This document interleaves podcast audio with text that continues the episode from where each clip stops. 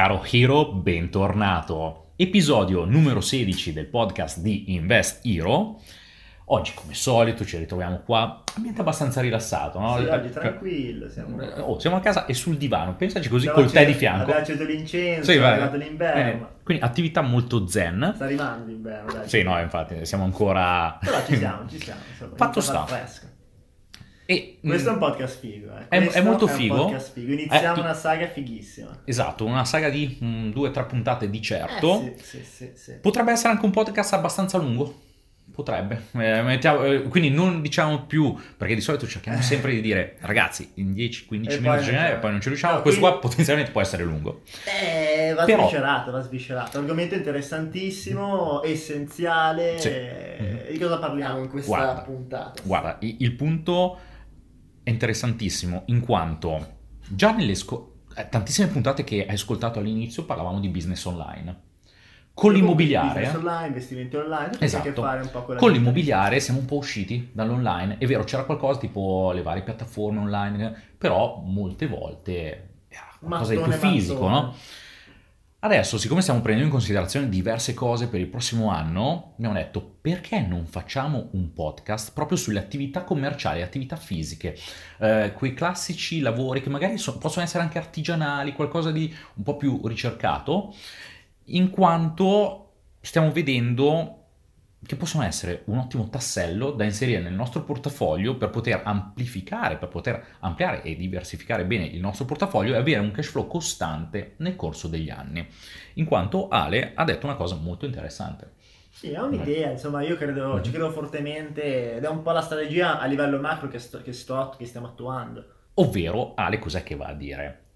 I veri soldi, o meglio, la spinta iniziale di denaro la ottieni attraverso l'online, in quanto è veloce, è scalabile come business, eh, riesci ad a raggiungere un determinato obiettivo in tempi minori. Eh sì, oggi l'online è un velocizzatore importante, cioè creare business online, creare imperi online, investire online, è, è più veloce che eh, nell'offline. Si fanno noi stessi, siamo partiti con un level up, uno scale up importante per quanto riguarda eh, la creazione anche di aziende automatiche online. Eh, insomma, è un boost Mm. che offline non avremmo mai avuto, ma semplicemente perché per iniziare online magari ti basta, eh, ti basta un PC, ti basta veramente la competenza e la barriera d'ingresso è per la prima attività offline, magari anche se mh, può servire poco per alcune 40-50 mila euro, è per chi parte da zero come siamo partiti noi diversi anni fa, comunque è una barriera d'ingresso che ti tiene fuori. Esatto.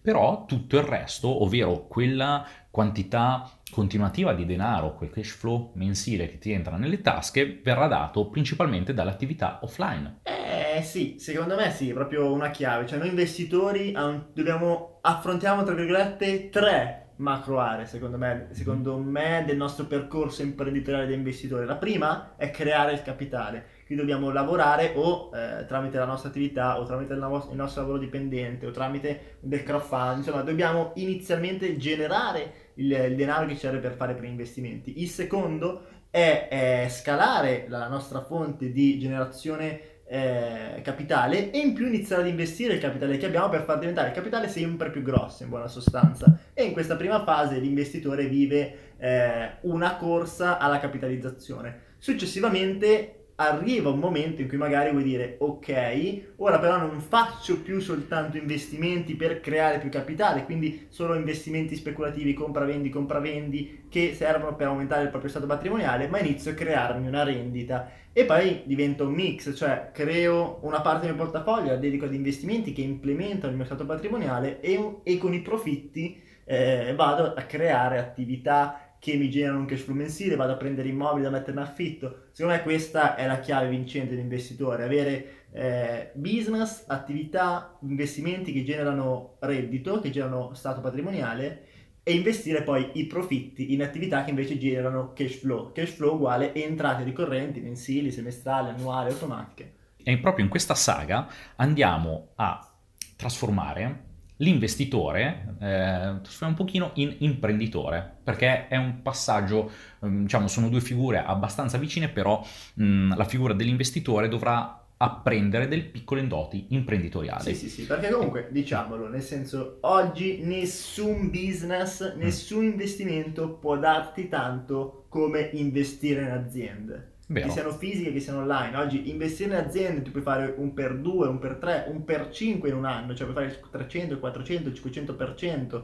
perché sono più scalabili se si conoscono le dinamiche. Eh, con il trading il per 5 in un anno, almeno che non sei un pazzo, non lo fai. Con le azioni, se no- almeno se hai un portafoglio diversificato, non lo fai.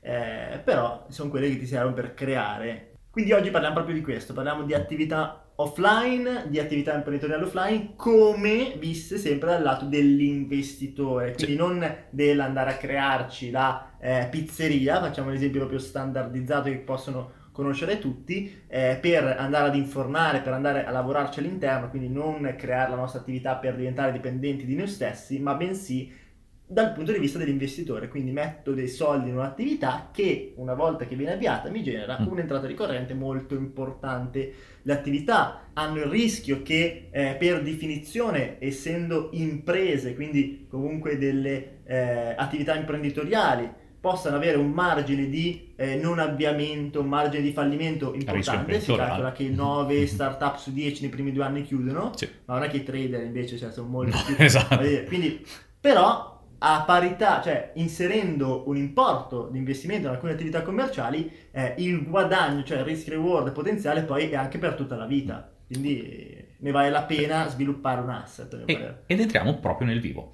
Entriamo nel vivo, eh, abbiamo inserito dei vari punti che sono i nostri punti di analisi per analizzare un, vario, un un business da, da avviare, a portare avanti.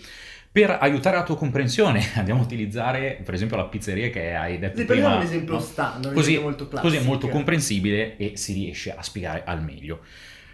Bisogna analizzare il business che si vuole portare avanti, che si vuole naturalmente svilupp- eh, iniziare e sviluppare. Prima di tutto, se parliamo di pizzeria, io so fare la pizza, tu Ale, la sai fare la pizza? Cioè, allora- perché serve una persona inizialmente un che sia... oh, eh, eh, e su quello non ci piove. Il punto è che come punto iniziale serve una persona che sia una persona tecnica che abbia delle capacità nel fare un'attività, in questo caso viene definita artigianale, perché è fare qualcosa. Sì, Quindi, che non dobbiamo no, essere per forza noi, esatto. ma serve cioè, uno che Esatto. abbia competenze in quel settore. Voglio avviare un parrucchiere, serve una parrucchiere esperta. Voglio avviare una pizzeria, serve un pizzaiolo che ha avuto esperienza importante in sala, magari anche come, eh, non come imprenditore, ma come eh, addetto, come dipendente, però se, l'è fatta la Sì. gavetta, cioè non Que- può partire. Questo perché? Perché, allora, attenzione, se ci mettiamo io e Ale a fare la pizza, in qualche modo la tiriamo fuori, però probabilmente sarà una merdata. E eh, siccome partiamo sempre dal punto di vista che il prodotto, il servizio che de- deve essere dato deve essere di ottima qualità, perché deve essere alla base di qualsiasi business, andiamo a ricercare, magari nel giro delle nostre conoscenze, una persona tecnica che abbia queste capacità. Se no, in tal caso si fanno anche dei colloqui e delle varie Esatto. cose. Che abbia Però- due, due situazioni prevalentemente. La capacità tecnica di creare, di conoscere il business e una, una indole, un'aspirazione imprenditoriale. Perché quando noi troviamo un socio che sia un tecnico, comunque deve essere un socio che eh, riesce, magari anche sforzandosi, ad avere eh, una visione imprenditoriale a lungo periodo. Cioè non deve dire ok, apro con te questa attività e poi ogni mese mi porto via i soldi. Cioè deve essere un socio imprenditore che può, che vuole diventare imprenditore perché vuole creare qualcosa di Mhm. grande. Cioè noi quando abbiamo un'attività dobbiamo farlo per generare un'impresa, un'azienda, non una piccola pizzeria. Esatto. E in parallelismo a questo, perché saranno diverse, adesso andiamo a inserire diversi punti che non sono in ehm, il più delle volte non sono in successione, quindi in sequenza l'uno all'altro, ma spesso vanno in parallelo. Quindi in parallelo a questo bisogna iniziare con le varie analisi di mercato. Ovvero, se noi abbiamo preso in, in considerazione, ok, il business della pizzeria, dobbiamo andare a comprendere Se ha senso, certo. se ha senso che questo business che andiamo ad avviare, oltre alla persona tecnica che, mh, da quale necessitiamo, se ha senso portarla avanti. Quindi eh, ci, sarà uno studio di mercato, comprendere la zona nel quale andare ad aprire, Essenziale. comprendere quanto costerà eh, l'avviamento. Eh, questo sì, quindi avviamento, noi quando consideriamo un avviamento, prendiamo per esempio una pizzeria, ora noi non stiamo eh, lavorando per costruire una pizzeria, abbiamo altri progetti, altri altre idee che partiranno nel 2019 per quanto riguarda eh, l'investimento in attività offline, non è una pizzeria, però l'abbiamo preso come esempio sì. perché ci sta, secondo me è comprensibile. Eh, può essere un potenziale e lo andiamo a sviscerare molto bene. Eh, fatta questa premessa, è essenziale eh, avere un, eh, un, budget anche molto conservativo, quindi superiore a quello che eh, sono le nostre ricerche per non finire la benzina prima di arrivare all'obiettivo. Cioè, uno dei problemi, una delle motivazioni per cui buona parte degli imprenditori falliscono e non arrivano al raggiungimento, al break-even point, a quando l'attività inizia a generare valore, inizia a generare profitto, anche se sono attività interessanti che stanno andando, è perché e magari hanno fatto me- i male calcoli di quando avrebbero raggiunto il break-even point, perché alcune attività ci possono mettere un anno, alcune due, alcune cinque, spesso anche in base alla grandezza l'attività ci mette più tempo ad andare in profitto. A noi piacciono le attività tendenzialmente eh, commerciali un po' più piccole che partono magari dal paese ma affrontate con una logica imprenditoriale importante per, per poi far dopo lo scaling up con la tecnica del bootstrapping di cui stiamo parlando in un video secondo me essenziale, straordinaria, rapportata sia agli investimenti che all'ambito imprenditoriale. Quindi non devo fare mai l'errore di partire sottocapitalizzato, così come negli investimenti, così ancora di più nelle attività fisiche, perché se gli investimenti perdi in azioni, hai perso quei soldi, in attività imprenditoriale puoi portarti pure dei debiti futuro, quindi questo è essenziale. Noi cosa abbiamo fatto? Per fare l'esempio dell'attività che stiamo valutando, abbiamo fatto un'analisi di mercato eh, che ora andremo a vedere che cosa abbiamo calcolato. Quindi abbiamo calcolato in primis quello che poteva essere il mercato eh, adiacente, quindi il settore, chi sono i competitor, chi sono i principali competitor, chi sono i competitor della zona che ci può interessare eh, valutare e soprattutto com'è il settore. È un settore saturo, è un settore in cui c'è già innovazione e qui, mm. e qui secondo me è un po' la chiave del podcast, cioè esatto. c'è già innovazione, ascolta bene. Mm, ci sono mancanze. Eh, ci sono mancanze oppure no, cioè c'è clientela, cioè è un business ricorrente. Ebbene, noi tendenzialmente andiamo ad analizzare eh, quelle zone in cui si può entrare perché non c'è un leader di mercato affermato. Ad esempio, magari ci sono dei paesi, delle piccole cittadine in cui ci sono tante pizzerie, ma non c'è un leader riconosciuto in quell'area, nonostante ce ne sono molte, quindi ce ne sono molte che si spartiscono un X, un X migliaia di clientela, ma non c'è un leader, quindi mm. c'è la gente che propensa già a cambiare, prova di qua, prova di là. Sono attività vecchie, la cosa fighissima oggi delle attività commerciale, a mio parere, che sono attività estremamente vecchie. Il parrucchiere è vecchio, il dentista è vecchio, il mercato immobiliare è vecchio. Noi abbiamo creato business nel mercato immobiliare perché è un business vecchio. La pizzeria è vecchia. Vecchia in che senso? Nel senso che... Ha una eh, storia. Ha, ha una storia, cioè 50 anni fa la pizzeria veniva aperta e gestita in un modo, oggi la pizzeria viene aperta e gestita in un modo, ma il mondo è andato avanti, le offerte sono cambiate, le abitudini delle persone sono cambiate, il metodo nostro di acquisto, di fidelizzazione è cambiato, è arrivato internet, cioè le pizzerie non lavorano su internet, i parrucchieri non lavorano su internet.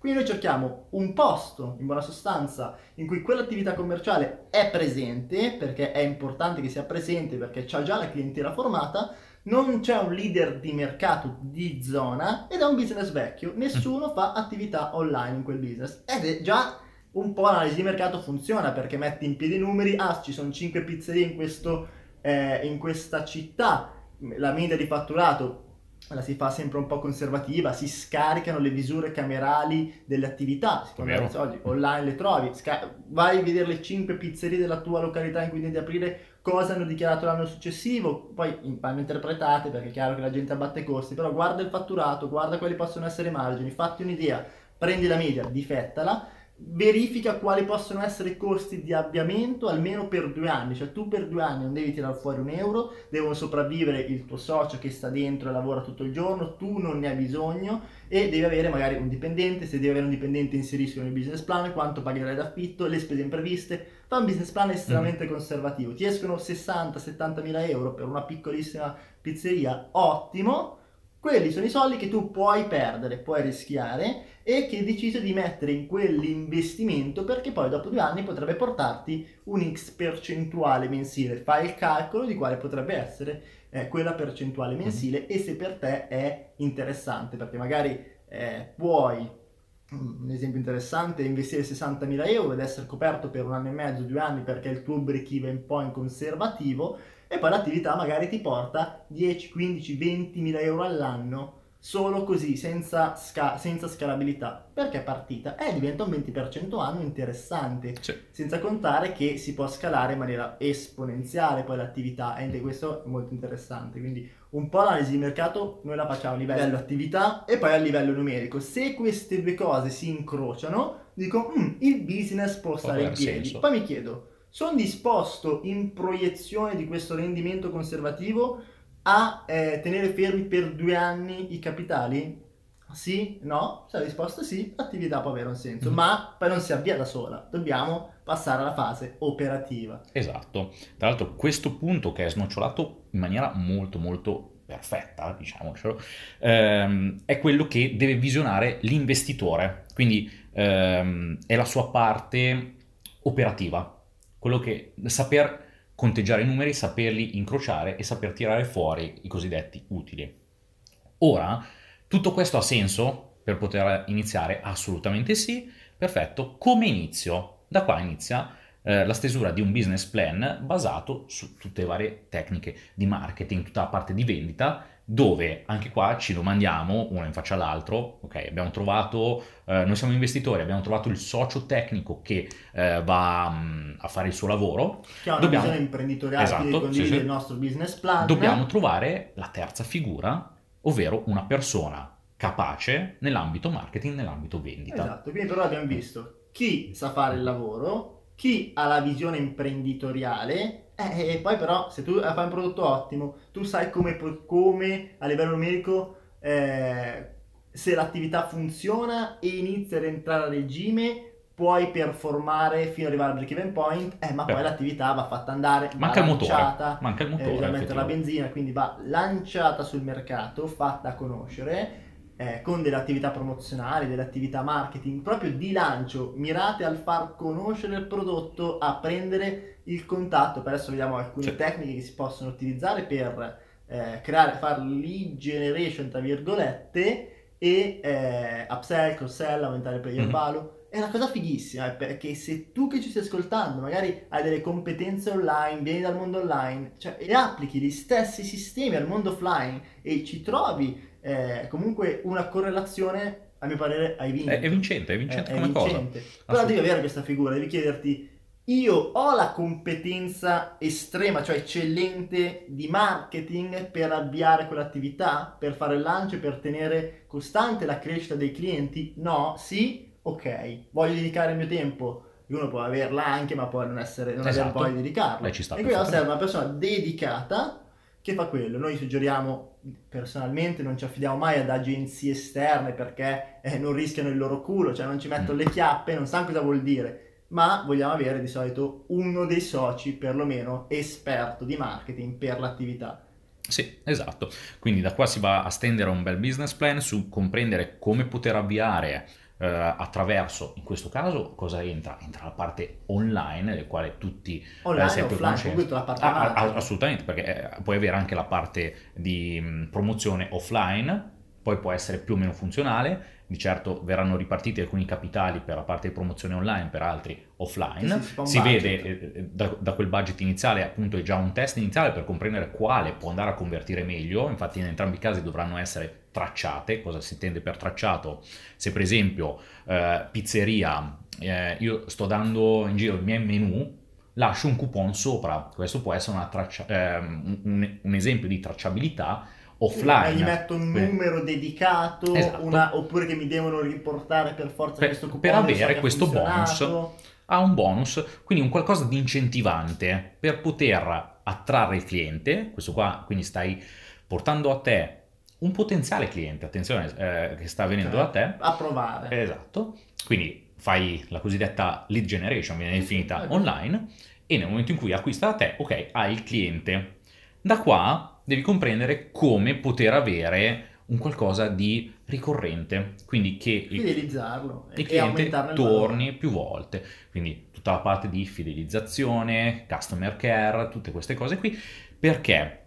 Perché se in passato, mh, parliamo, non so, anni 60, anni 70, era il prodotto che la faceva da padrona, cioè nel senso prodotto migliore vince sul mercato, poi negli anni 80, anni 90, ma anche 2000 era il servizio, cioè quindi oltre al prodotto hai un servizio che mh, ci lavora molto bene, attualmente quello che lo fa vincente, eh, quindi quello che ti fa superare i tuoi competitor è dare al tuo cliente un'esperienza totalmente diversa. Quindi Eh sì. devi avere un prodotto ottimo, sì, lo devi avere. Devi avere un servizio ottimo, eccellente, assolutamente sì, però quello che ti fa la differenza è tutta la parte di esperienza.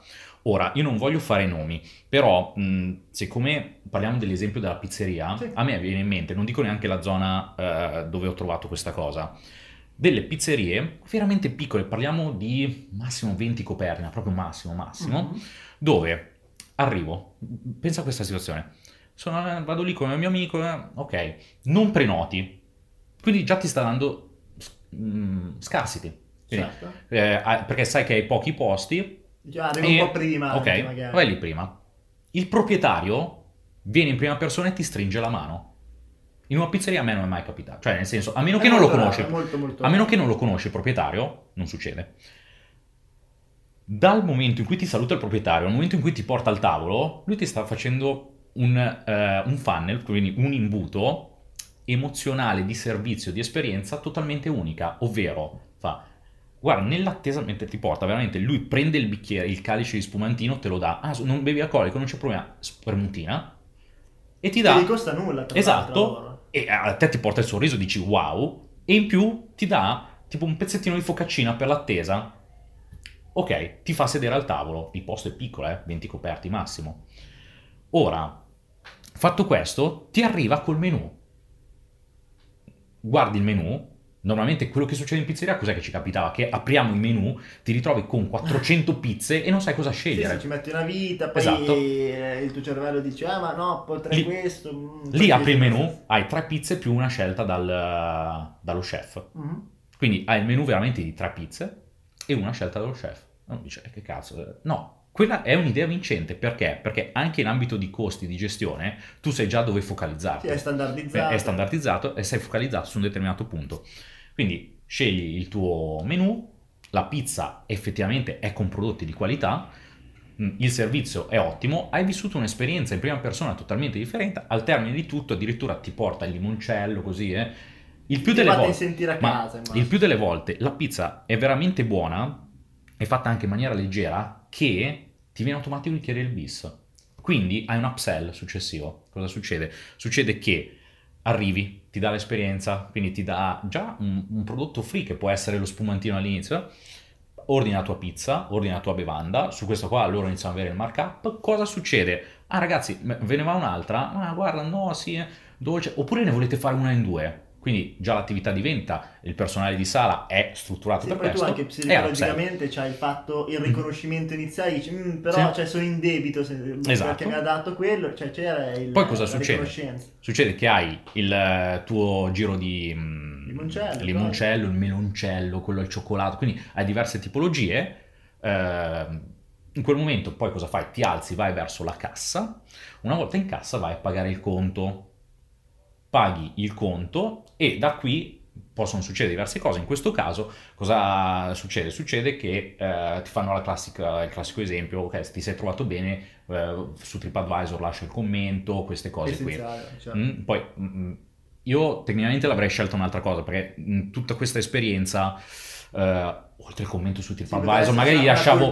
cioè, cer- sì, cercavo di essere un po' più invasivo, gli lasciavo qualcosa in mano in modo da potersi ricordare di me. Sì, di Poi ci torno eh, diverse volte. Un buon No. metodo può essere, in quel caso, hai fatto un'esperienza buona, ok? Oltre a lasciarmi la recensione, che quello magari te lo scrivo in un bigliettino perché sennò ti dimentichi, Mm. può essere molto spesso che questa è una cosa straordinaria, cioè ci sono delle semplicità, delle banalità che aumentano il nostro guadagno da ogni cliente che entra nel nostro negozio. Guadagno molteplice su due aspetti, cioè guadagno in termini di fidelizzazione, quindi l'esperienza è essenziale oggi per fidelizzare, l'esperienza, far sentire a casa quando torni, eh, quando torni di nuovo che ti dicono ah bentornato, sei come a casa tua, cioè ti fa sentire, hai voglia magari di portare la ragazza, di portare quella persona eh, in quel singolo posto perché quando entri sai che ti dicono ah bentornato signor del saggio, bentornato, Mhm. di qua e di là eh, e questo è interessante perché eh, cioè, ti eleva sotto magari davanti alla figura della persona eh, io quando dico una ragazza, no, bentornata in saggio, qui a casa tua, fai come vuoi, cioè ti dà del potere e sto dicendo, ah, ma vieni spesso qua. la- la Cioè, cura cliente, Ti, ti fa, eh, ti fa sentire molto bene, questo è un aspetto sulla fidelizzazione, quell'esperienza essenziale per fidelizzare che hai detto ste, e poi c'è anche l'aspetto di marketing interessantissimo che spesso viene tralasciato, che è la parte finale, cioè ti sei trovato bene, e questo è, è fighissimo perché se all'estero non si può fare business in questo modo e con tale semplicità, perché il mercato è già andato molto avanti, in Italia non è ancora a quei livelli, quindi applicare queste metodologie che all'estero sono scontate, in Italia ti permettono di performare. Una banalità che mi viene in mente, eh, che, ho, che ho vissuto e che ho subito, perché poi quando sei anche una persona eh, del mondo commerciale, marketing e quant'altro, cioè quando le subisci ti appassionano, Sì, sì. ti interessano e ti rimangono. Alla fine magari mi è capitato di entrare in un ristorante, lo fanno pochi in Italia, eh, ah ti sei trovato bene, bla bla bla, magari hanno visto che tu hai bevuto quella bottiglia di vino, allora se torni entro 30 giorni hai una bottiglia di vino gratuita, oppure se dai questo coupon a un tuo amico, lui ha una bottiglia di vino gratuita e quando torni te la do anche a te, cioè questo crea Sì, sì. viralità, crea passa- passaparola e soprattutto alla fine è essenziale, quella che non fa nessuno, non fa nessuno, non fa nessuno, sei in cassa oppure sei, eh, sei nel momento in cui stai per pagare anche una banalità di guarda vuoi l'amaro magari perché ti ho Mhm. legato altre cose se mi lasci i tuoi dati ve lo offriamo noi è gratis cioè e, e inizia a profilare queste persone a prendere i dati a mandarle offerte online a mandarle offerte offline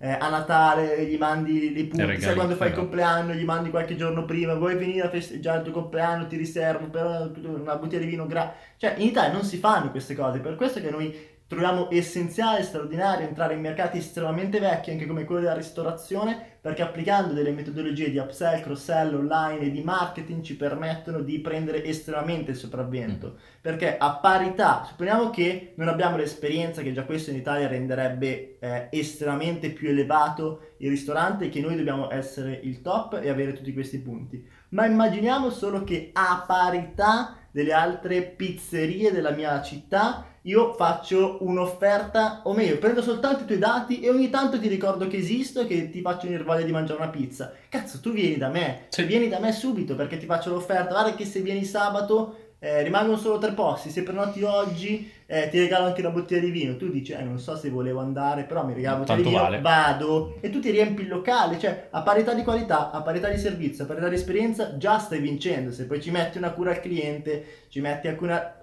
E- In tempo un anno fai di terra bruciata, cioè la tua Assolutamente. È straordinaria e poi la puoi anche scalare, ma lo vedremo Mhm. un altro perché sei. Su- sulla parte di, di scalare, appunto, poi c'è un'altra cosa essenziale da, far, um, da fare peso. Mm, tu hai parlato parità di servizio, tutte quelle piccole variazioni in ambito marketing Eh, sono funzionali, però ancora più forte se uno trova un cosiddetto angolo d'attacco giusto, quindi Organizzazione, Io infatti eh. l'esempio, l'esempio principale che ho fatto su questo mm, ristorante, su questa pizzeria, era la questione del menù ridotto a tre pizze più una scelta dallo chef.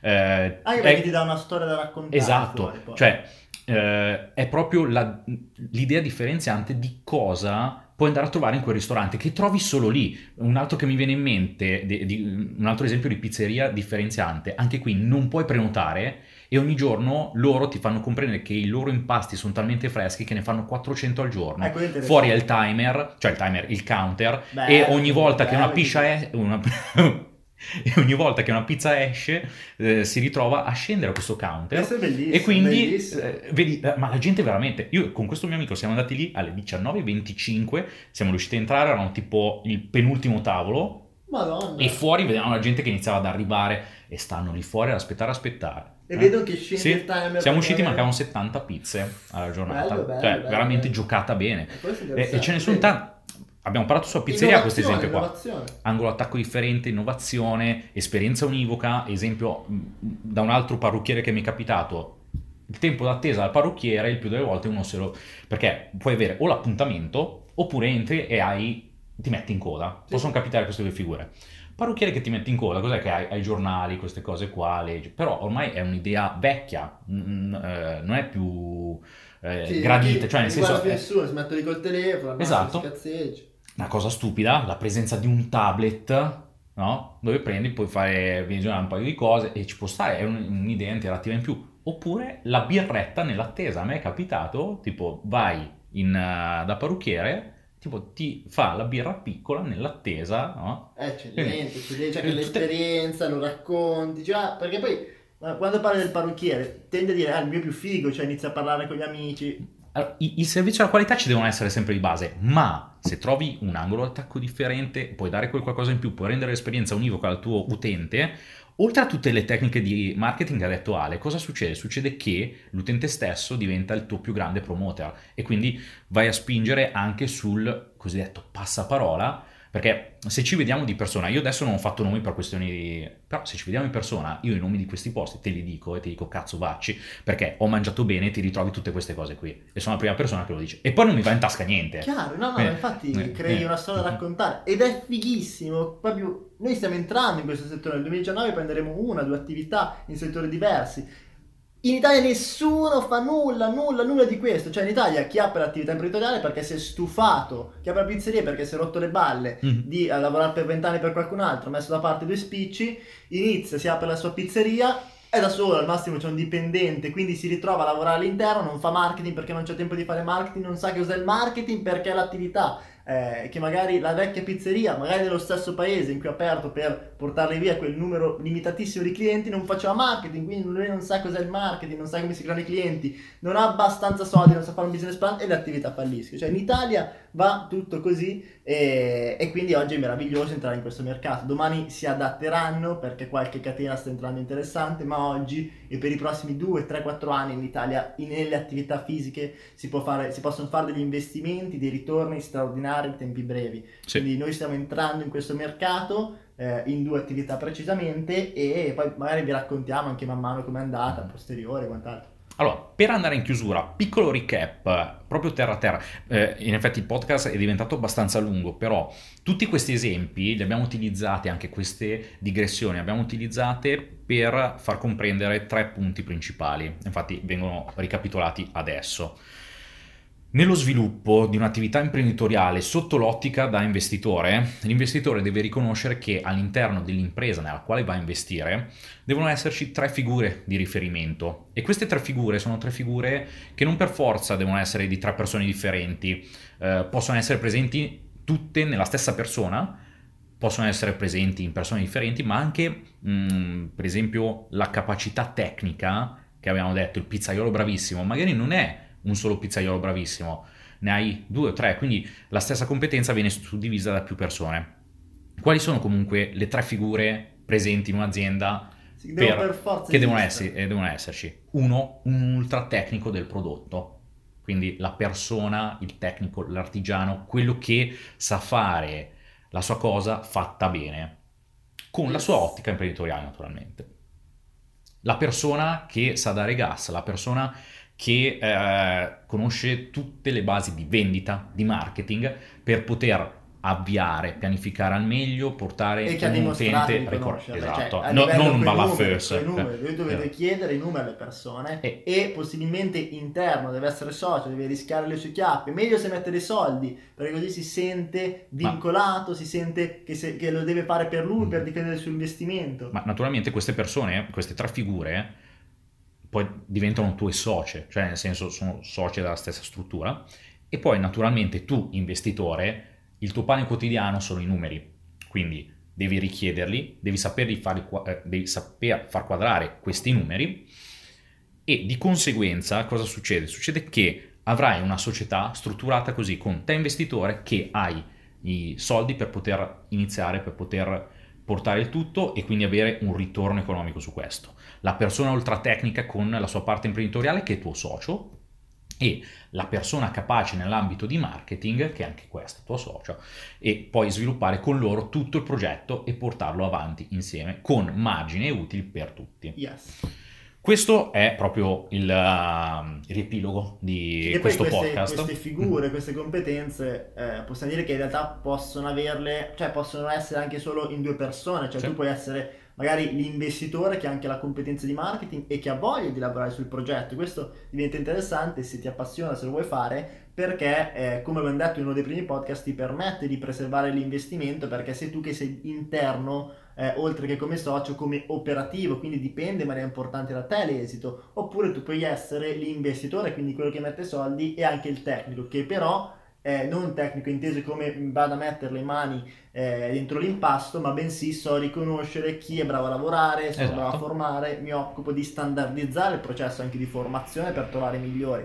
Quindi questo poi fa tutto parte dell'aspetto. Possono essere tre, possono essere due, Na- naturalmente più aree di controllo, cioè più aree di competenza hai, maggiore controllo hai sul tuo investimento. Quindi ci ripre- eh, possiamo rientrare in un podcast vecchio Sì, che abbiamo detto. Che poi dove si collega a conosci- tutto, esatto, si collega sì. tutto. Quindi questo è un po' il tutto, quindi comprende, ed è il primo podcast di questa saga Uh. del eh, imprenditore investi- o meglio dell'investitore che strizza l'occhio al ramo Eh, ma perché poi dell'imprenditoria. non ne parla quasi nessuno? Io credo che in Italia non ne parli No. nessuno della- di come investire in attività fisiche, cioè non di come aprirle e farle fruttare. Ci sono podcast in cui parlano di come migliorare Mhm. eh, i clienti, di come migliorare, ma nessuno parla di come farlo come investimento, di come investitore. Cioè, io credo che noi stiamo creando eh, e tu che ci stai ascoltando stai partecipando e stai vivendo qualcosa di innovativo anche in Italia perché credo che ciò che stiamo dando in questo momento non esiste in Italia. Abbiamo dato un valore inestimabile, Esatto. speso migliaia e migliaia di euro per molto molto meno e, eh, e quindi insomma stiamo spaccando secondo me. Ass- assolutamente sì, perché sono tutte cose che abbiamo preso nel corso degli anni da diversi corsi oppure anche imparate in prima persona prendendoci delle scoppole Eh, direttamente sì, sulla eh, nostra sì. testa. Quindi Hero, se ancora non sei iscritto alla community, iscriviti pure al sito www.investhero.it. Mm, naturalmente una volta all'interno puoi chiacchierare con noi, con tutti gli altri membri della community per dire la tua, comprendere cosa succede. Al momento ti rilasciamo e ti rinvitiamo al prossimo podcast dove andremo ancora a portare avanti questa parte qua di attività commerciali, comprendendo al meglio come poter massimizzare i guadagni. Quindi si parla di un'attività che è già Scalare, avviata e come farla fa diventare da scale. 10 da un'attività a 10 100 come passare da 30 milioni di fatturato l'anno Sì. a 3 milioni quindi eh, che è un processo insomma che stiamo approfondendo ottimo. Quindi caro Hiro registrati nella nostra community investiro.it ti aspettiamo all'interno del gruppo per conversare e comunicare anche per altri contenuti gratuiti che ogni settimana rilasciamo. Ciao Hiro. Ciao ciao!